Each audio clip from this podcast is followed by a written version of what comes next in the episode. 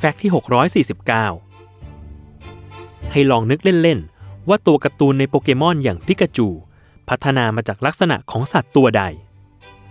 ร้อยทั้งร้อยคงตอบว่าหนูแน่ ๆ ซึ่งมีหลายทฤษฎีที่อิงไปทางนั้นเหมือนกัน อย่างมีเหล่ากูรูโปเกมอน เคยถกจนถึงขั้นมีบทวิเคราะห์ออกมาเลยว่า ชื่อของปิกาจู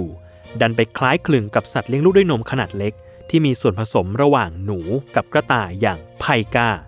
ซึ่งถ้าดูตามรูปศัพท์แล้วก็มีความเหมือนกันจริง ๆ หรืออีกทฤษฎีหนึ่งก็บอกว่าทั้งสองคำอย่างปิกะที่เป็นการบอกถึงแสงกระพริบของสายฟ้า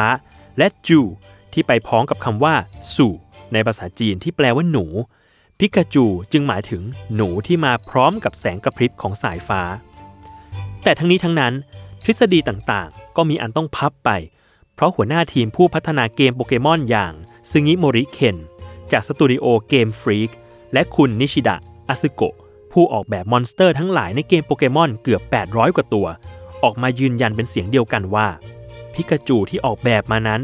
ถูกพัฒนามาจากสัตว์อย่างกระรอก โดยเธอถึงขั้นเปิดสารานุกรมสัตว์ดู จากโจทย์ตั้งต้นของการออกแบบที่ให้ key message มาสองคำ นั่นคือ น่ารักและไฟฟ้า ต้องผสมกันอย่างกลมกลืนในตัวการ์ตูนนี้ พิกาจูจึงถือกำเนิดขึ้น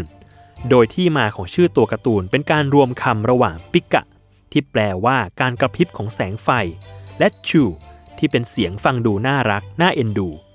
พิกาจูเลยกลายเป็นตัวการ์ตูนที่เหล่าคอการ์ตูนรักและชื่นชอบจนถึงทุกวันนี้ แต่แอบทิ้งท้ายนิดหนึ่งว่า ถ้าใครสังเกตหางพิกาจูดีๆ จะมีความอยากนิดๆ ซึ่งอยากนั่นแหละ สื่อถึงพวงหางกระรอก ที่นักออกแบบได้ใส่เป็นกิมมิคเอาไว้ เพื่อให้หางมีความแตกต่างจากหางหนูโดยทั่วไป